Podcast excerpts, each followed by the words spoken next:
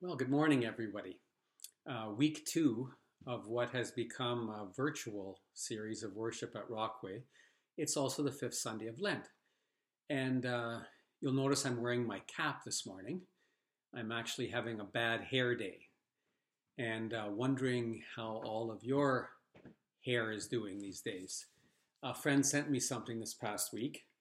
Uh, here it is. It's a picture of what we're all going to look like in a few months' time as we all start cutting our own hair. Uh, one other thing to uh, uh, be concerned about. Well, I'm grateful to be able to connect this way with all of you via video online, but it certainly pales in comparison to being able to be together physically at our church. Um, I'm doing the homily again today, and I'll be doing it as well next week on Palm Sunday and for the week after on Easter. And I wanted to let everybody know that I'm not trying to hog the homily time. Uh, I've been in touch with preaching team and worship committee, and they both thought it would be best for me to be on for, for a few weeks now. Um, I know we like to hear a variety of voices at Rockway, and uh, so I'm wanting to invite those of you who might feel inspired uh, to consider a homily in the coming weeks.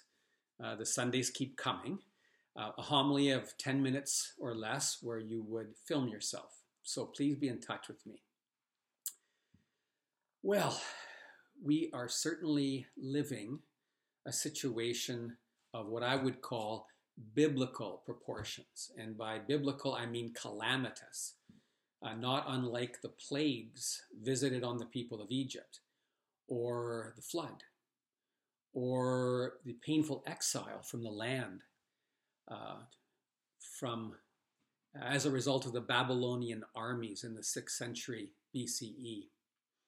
Um, virtually the whole planet is in lockdown as we are battling a very contagious and dangerous enemy.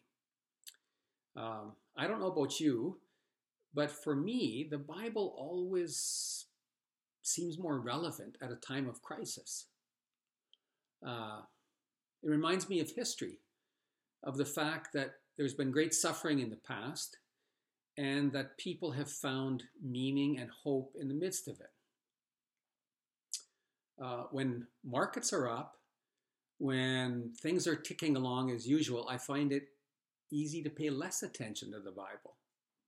I find it uh, easy to lay aside spiritual reflection, to lay aside soul searching, and just carry on with kind of a false sense of confidence or autonomy or uh, yeah security uh, it seems that crises such as this bring us back to sobriety bring us back to some of the most fundamental questions and truths about human existence. Other biblical thing that came to mind this week uh, was the whole idea of law. You know, you you t- you try to talk to somebody about principles of biblical law, and you can pretty well guarantee the eyes will glaze over. Uh, you know, advertise a, a, Sunday school. We're going to be talking about biblical law, and uh, who would sign up? Yet here we are, you know, relying on the law to save us. It's very interesting. Um, our government just issued new stiffer penalties for those who don't um, abide by the rules of quarantine, big fines, and even prison time.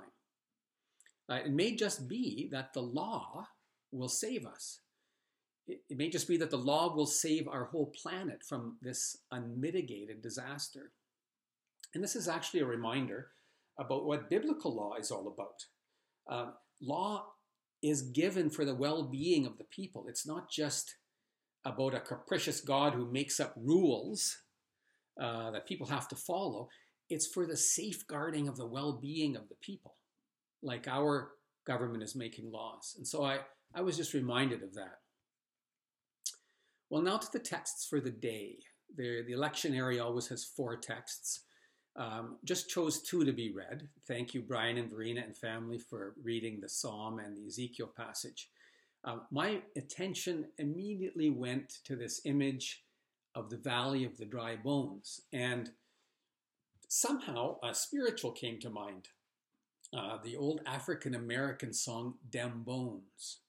Dem bone, dem bones, them dry, dry bones. Oh, hear the word of the Lord. I was remembering back to a year ago when we had a guest with us at Rockway, Ysaye Barnwell, a member of the vocal group Sweet Honey in the Rock. And she was with us on a Sunday in March, and she taught us, uh, she sang with us these songs, um, told us that they, they really grew out of situations of great trial and suffering from the American South. Africans taken from their land, separated from their families, forced into slave labor, stricken with hardship and disease. These people found great solace and comfort in reading the stories of the suffering of God's people in the scriptures. And this was one of the texts that came to mind. Ezekiel's vision was given at a time of great suffering. It was the destruction of the city of Jerusalem. At that time, the temple was not only closed for a few months, the temple was obliterated, destroyed. Uh, many people died. Many people were taken from their homes into exile. Was a time of dry bones, no more life. And the text says that God, in the midst of this suffering, took the prophet, Ezekiel, out to the valley to see. Ezekiel didn't go there on his own.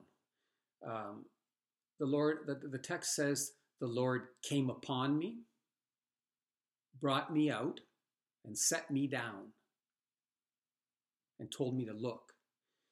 Uh, no one wants to look at situations of suffering and death. Our, our natural inclination is to turn away. Uh, but the Lord takes Ezekiel, sets him down, and causes him to look. As God's people, as God's prophets, also, I think we're being called to do the same, to really look. And by this, I mean uh, not just watching the news on TV, but really taking time to contemplate. What does all this mean? what on earth is going on? I think it's it's important to find some some wise, um, some spiritually sensitive, some scientifically informed voices of depth, and to pay attention to the perspectives that they're sharing, and they are out there. Um, I found it useful to consider different angles. Um, what, for example, would it be like to imagine now from the Earth's perspective, not from our perspective as humans?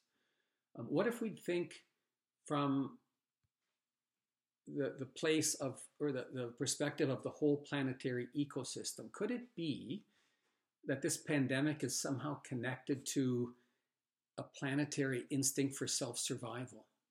I don't know. Um, could it be that human beings have grown too numerous, too invasive, too destructive? I don't know, but it's, it's one perspective to consider, among others, of course.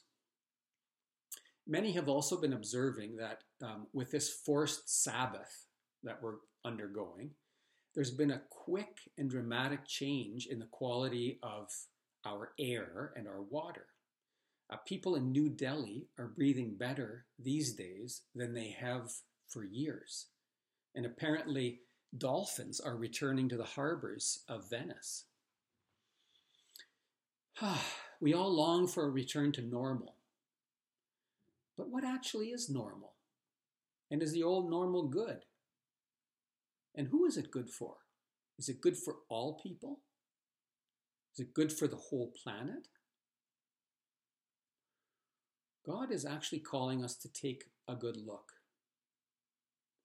And it's only after Ezekiel takes a good look that God then calls him to speak. Well, thank you for your attention, and I look forward to more conversation, and we'll be seeing you online. Amen.